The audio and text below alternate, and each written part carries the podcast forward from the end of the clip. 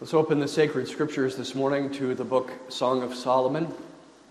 Song of Solomon, chapter 1. We'll begin reading at verse 12 there and read into chapter 2 through verse 7. Our text this morning is verses 1 and 2 of chapter 2.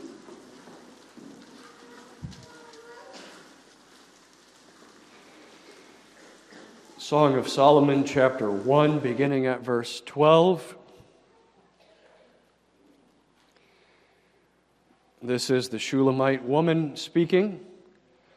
While the king sitteth at his table, my spikenard sendeth forth the smell thereof. A bundle of myrrh is my well beloved unto me. He shall lie all night betwixt my breasts. And now Solomon speaks here and through verse 2 of chapter 2. My beloved is unto me as a cluster of camphire in the vineyards of En Gedi. Behold, thou art fair, my love. Behold, thou art fair. Thou hast dove's eyes. Behold, thou art fair, my beloved. Yea, pleasant also our bed is green. The beams of our house are cedar, and our rafters of fir. I am the rose of Sharon and the lily of the valleys. As the lily among thorns, so is my love among the daughters. And now the Shulamite woman responds As the apple tree among the trees of the wood, so is my beloved among the sons. I sat down under his shadow with great delight, and his fruit was sweet to my taste. He brought me to the banqueting house, and his banner over me was love. Stay me with flagons, comfort me with apples, for I am sick of love. His left hand is under my head, and his right hand doth embrace me. I charge you, O ye daughters of Jerusalem, by the roes and by the hinds of the field, that ye stir not up, nor awake my love, till he please. Read God's word to that point this morning. The text is verses 1 and 2. These are the words of Solomon and the Lord Jesus Christ. Therefore, in Solomon, I am the rose of Sharon and the lily of the valleys. As the lily among thorns, so is my love among the daughters.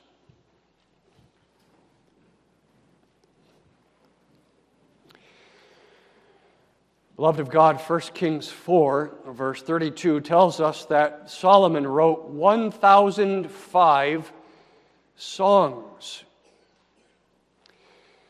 In chapter 1, verse 1 of Song of Solomon tells us that this song, the Song of Solomon, is the chief among those 1,005.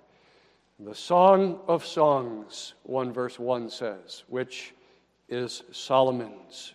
The Song of Songs. The reason why this book, this song, is the chief among them all is because the Holy Spirit inspired this song to point us to the love and devotion of Christ for his bride, the church, and her responsive love and devotion back to him in the covenant of grace. The song is a poetic description of the heartfelt love, first, between Solomon and the Shulamite woman.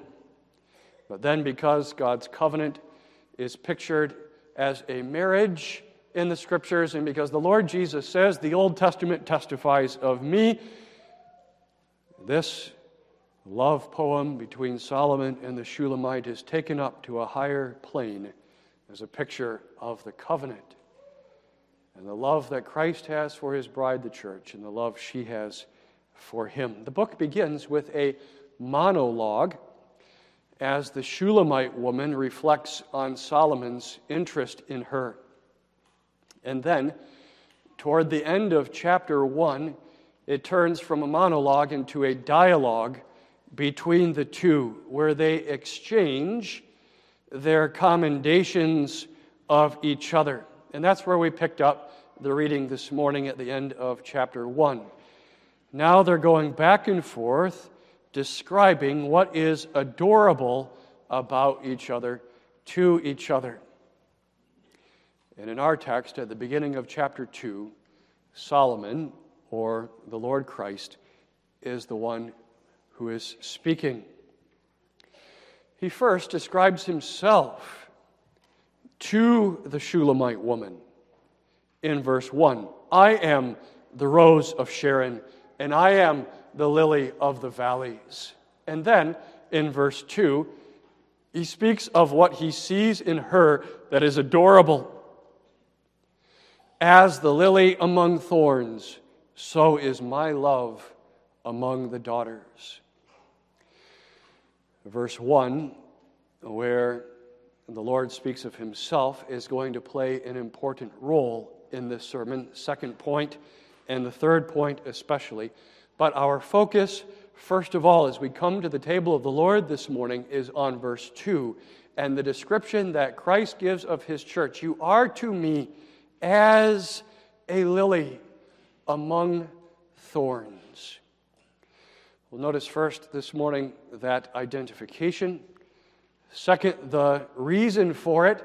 And third, the condescension required that we might be such as a lily among thorns, the identification, the reason, and the condescension. In the Bible, the church is compared to many different things. She's compared to a bride, she's compared to a house, a building, a temple. Here, the Lord Jesus compares the church to a flower, a lily why does Jesus compare his church to a lily? Well, the first thing that stands out about a lily is how strikingly white it is. And white, as you know, is a picture of purity in the scriptures. It's still a picture of purity today. This is why a bride wears white to her wedding, a sign of her purity as she gives herself to her husband. In the supper of the Lord, as this is granted to you by Jesus Christ Himself, the Lord Christ declares about His church that she is white in His sight, pure before Him. Lily white legally. No spot, no brown, pure white, righteousness. He sees no sin in her from a legal point of view. My bride, he says, you are sinless before me, spotless before me. How different that is from the bride's estimation of herself. Earlier in chapter 1, before we picked up the reading, the bride says about herself, not that she is white, but she says about herself, I am black. 1 verse 5, I am black, I see my own sin. And the bride here comes to the table of the Lord that way too, doesn't she? You don't come proclaiming to Jesus Christ, Well, yes, I am white, Lord Jesus. I am utterly, utterly righteous. It's no wonder you want me at this table. There's no spot in me. I am perfectly pure and sinless. No, out of a week of self examination, you see, I see my blackness. I see the sins of my own nature and of my own flesh. And yet the Lord Christ says, But this is what I see.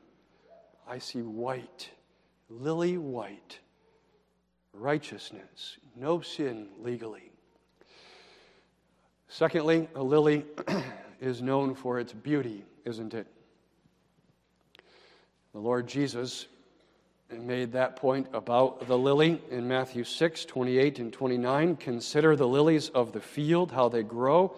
They toil not, neither do they spin. And yet I say unto you that even Solomon in all his glory was not arrayed like one of these. The lily is beautiful, it's glorious, more glorious than Solomon in all of his pomp in his kingdom. And the Lord Christ says to his church, his bride, You're beautiful to me. You're lily pretty The qualities that I see, the combination of them are pleasing to me, beautiful. And he says that to his church this morning, beloved, no matter how closely he looks at her, legally what he sees is absolutely beautiful. Some things, you know, are only beautiful from a distance. If you get close enough up to them, they're not really as beautiful as you thought they were when you looked at them from a distance. If you go down and look at the exhibits in Art Prize this year, there's a, a painting of a flower in the old Pantlind Hotel lobby in the Amway Grand. And it's absolutely stunning. It's beautiful. There's actually a number of them. One of them is pure white. If you stand back about 10 feet, even 7 feet, it's absolutely stunning. But if you get up right up close to it, it doesn't look as pretty as it does from 10 feet out. And a lot of the beautiful things that man produces are like that, aren't they? When you look at them from a distance, they're stunning and beautiful. But when you get up very, very, very close, you can see this is man made. There's a lack of the of the complexity that makes this beautiful, like the things God creates, under such a close examination. But it's not the case, beloved, that when Christ declares about his church that she's beautiful in his sight, that it's because he's simply looking at her from a distance. He's in heaven, after all, and we're down here, so he can't really examine us that closely. And that's why he says his church is beautiful.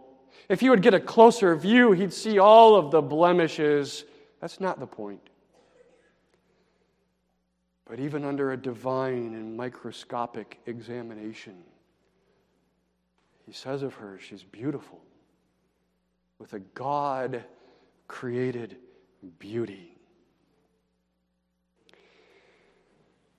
That's not what you proclaim about yourself as you come to the table of the Lord this morning. You don't come and say, Well, of course, of course, Christ, you must think I'm beautiful. I put myself under an examination in this past week, that's what I found too. Absolutely beautiful. I am lovely. Of course, you want me at this table for fellowship with you. I'm marvelous. But you say with the Shulamite woman in 1 verse 6, My own vineyard I have not kept. I'm disheveled in many ways before you, Lord, spiritually. I haven't kept myself spiritually as I ought. There's sins in my life that I bring to you this morning, repentant concerning, despising, and I see the ugliness that's in myself due to those sins, and yet Christ says, You are beautiful, you're lovely, and even if I examine you for a thousand years, from a legal point of view, you're lovely in my sight as a beautiful, beautiful flower, a lily. As a lily among the thorns.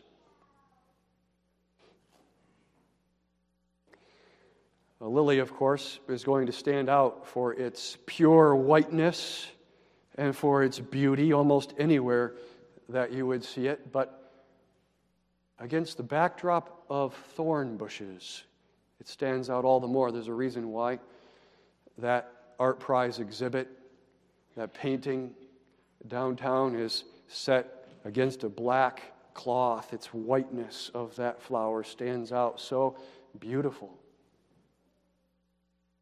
As a lily among the thorns, the church's whiteness stands out against the backdrop of the brown of this age. The beauty against the backdrop of the ugliness of brown, cracking thorn bushes. In other words, Christ is declaring this about his church, not because he's thinking of her only as she's going to be in heaven one day but he's declaring this about his church as she is in the midst of this world, in the midst of the thorn bushes of this present age. As she is here upon the earth, she, as a, she is as a lily and stands out before him for being this white and beautiful in his sight.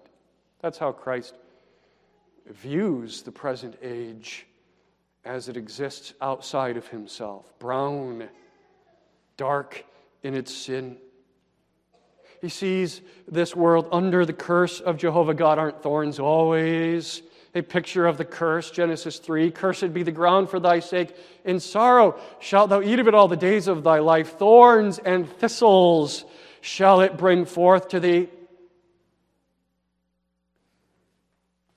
Not having value before him Job says, If I have sinned, then let thorns grow in my field instead of wheat, because thorns don't have any value, liable to be burned in the end. Ecclesiastes 7, verse 6 For as the crackling of thorns burned under a pot, so is the laughter of a fool. They're burned up in the end. And yet, in the midst of this, he sees one striking, beautiful lily growing. Can you picture that in your mind, children? Think of a, a field full of thorn bushes, sagebrush, all dried up. And yet, in the middle of that field, there's one tall, strikingly beautiful lily growing. That's his church. stunningly beautiful to him. And the particularity of it, beloved, is part of what makes it so marvelous, isn't it? Isn't it the fact that Solomon says this about this woman, not about every single woman on the earth? You are as a lily among thorns, you among the daughters and so, too, about his church, the company of the elect from every time and every place, he says, You stand out. You are like a lily before me when I look and gaze over this whole world, separated out. And you, congregation, as a part of that, separated out unto me in the sacrament of the Lord's Supper, I see you, lily white and lily beautiful. How can he possibly say this?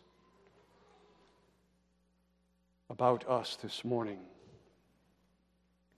Knowing ourselves as we know ourselves, coming out of a week of self examination and seeing our own ugliness in our own sins. The answer, beloved, is not because of anything in ourselves, by nature in ourselves. We are thorn bushes as any other, but it's first because He has set His love upon His church. As the lily among thorns, so is my love, so is the object of my love among the daughters. The ultimate explanation is because he has determined to set his love upon his church. That's what makes her this lily. His love is not merely an emotion, but it's a power, and a power that creates even can create a lily out of a thorn bush. His love isn't like ours. We're on the lookout for ones who are already lilies, right? Young people,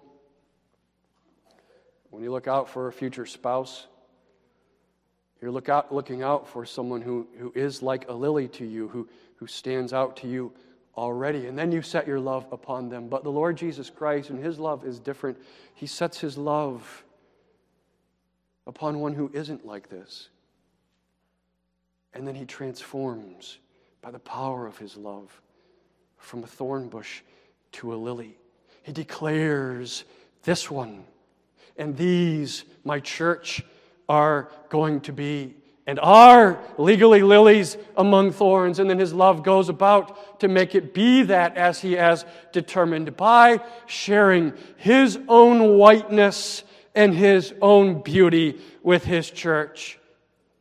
And now we have to notice that in verse 1, Christ says about himself, I am the lily of the valley. And in verse 2, he says about the bride that she is as a lily in the valley. Christ is the, she is as. He is white, he is righteous, he is beautiful, lovely in himself. She is white, righteous, beautiful, lovely only because she is as him. The Lord Jesus Christ, beloved, in his humanity. That's what this lily whiteness is a picture of with respect to him, his humanity and his holy, perfect humanity is the lily in the midst of this world. He alone is inherently righteous in himself and lived that way upon this earth, growing up in the thorn bushes of this world. From a little baby to an adult man, lily white, absolutely lovely, beautiful, and righteous. In him alone, among all the race of men, was a man in whom there was no spot, no darkness, no crinkly brown edges. He alone is beautiful in every sense of the word spiritually, in his own nature. And no matter how closely you examine him, you never find any unrighteousness, any ugliness in him. You could take a whole week and instead of having self examination a whole week, every moment of every day, a week of Christ examination, and find no fault in him, the lily of the valleys. Solomon, in all his glory, was not arrayed like one of these lilies. The Lord Jesus Christ himself said, and he said that because he knew that the lily pointed not to Solomon, but to himself. Only he could fit that description as the true lily, the greater than Solomon, white and beautiful. You see yourself as by nature a thorn bush this morning, black, not white. And the Lord Christ says to you, I am the white one. I am the lily, and I alone can make you as me, white and beautiful in the sight of God. And I do. To do that, he has to be more than just the lily white in his humanity, however. Notice that Christ also says about himself in verse 1 I am the rose of Sharon in addition to being the lily of the valley. And notice that, that then when he goes to speak about his church, he makes a coordination between the lily part, but not about the rose part. I am the rose of Sharon, and I am the lily of the valley. And you, you are as a lily of the valley. With that, you share something with me because I share that with you, but there's something about me that I don't share with you, that I can't, that I won't. I am as the rose of Sharon. That's for me and for me alone. The rose is often called the chief or the king of all flowers, and for good reason. It's a picture of both strength and beauty. There's a reason why dignitaries, princes, kings have always had roses around them, associated with them because the rose is a representation of uniqueness, of strength, of dignity. There's a reason why, still today, the White House has a rose garden. Well, the Lord Jesus Christ, beloved, is the dignitary, the majestic one in a category by himself. This is a picture of his divinity that is unique to him and that he does not and cannot share with us. One of the ways that the Bible speaks of Christ in his unique divinity is by comparing him to the chiefest parts of different aspects of God's creation. And so, among all the heavenly bodies, what does the Bible compare him to? To the chiefest, to the sun. He is the sun. Among the beasts of the field, what does the Bible compare him to? To the lion. He's the lion of the tribe of Judah. He is the chief, the uniquest one. And among the world of flowers, he is the rose. in a category all by itself, as the rose is in a category all by itself strength, beauty, and dignity. The chief among 10,000, there's none like him. Not even his church can share this with him. And is it too much to point out? I don't think it is this morning. That the rose has thorns upon it.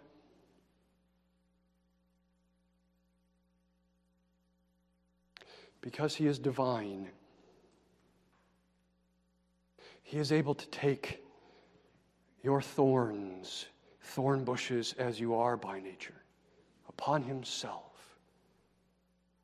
and bear them away, that he might give to you the lily whiteness and the lily beauty of his holy and lovely humanity, imputing it to you as though it was your very own.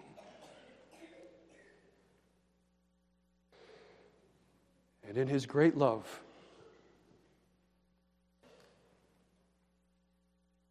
all the depths. In his great love, he's willing to come down into the valley to make it so. How does he make us white as himself? How does he take our thorns upon himself so that we might be transformed after his image, lily white and lily lovely? I am the rose of Sharon. I am the lily of the valleys.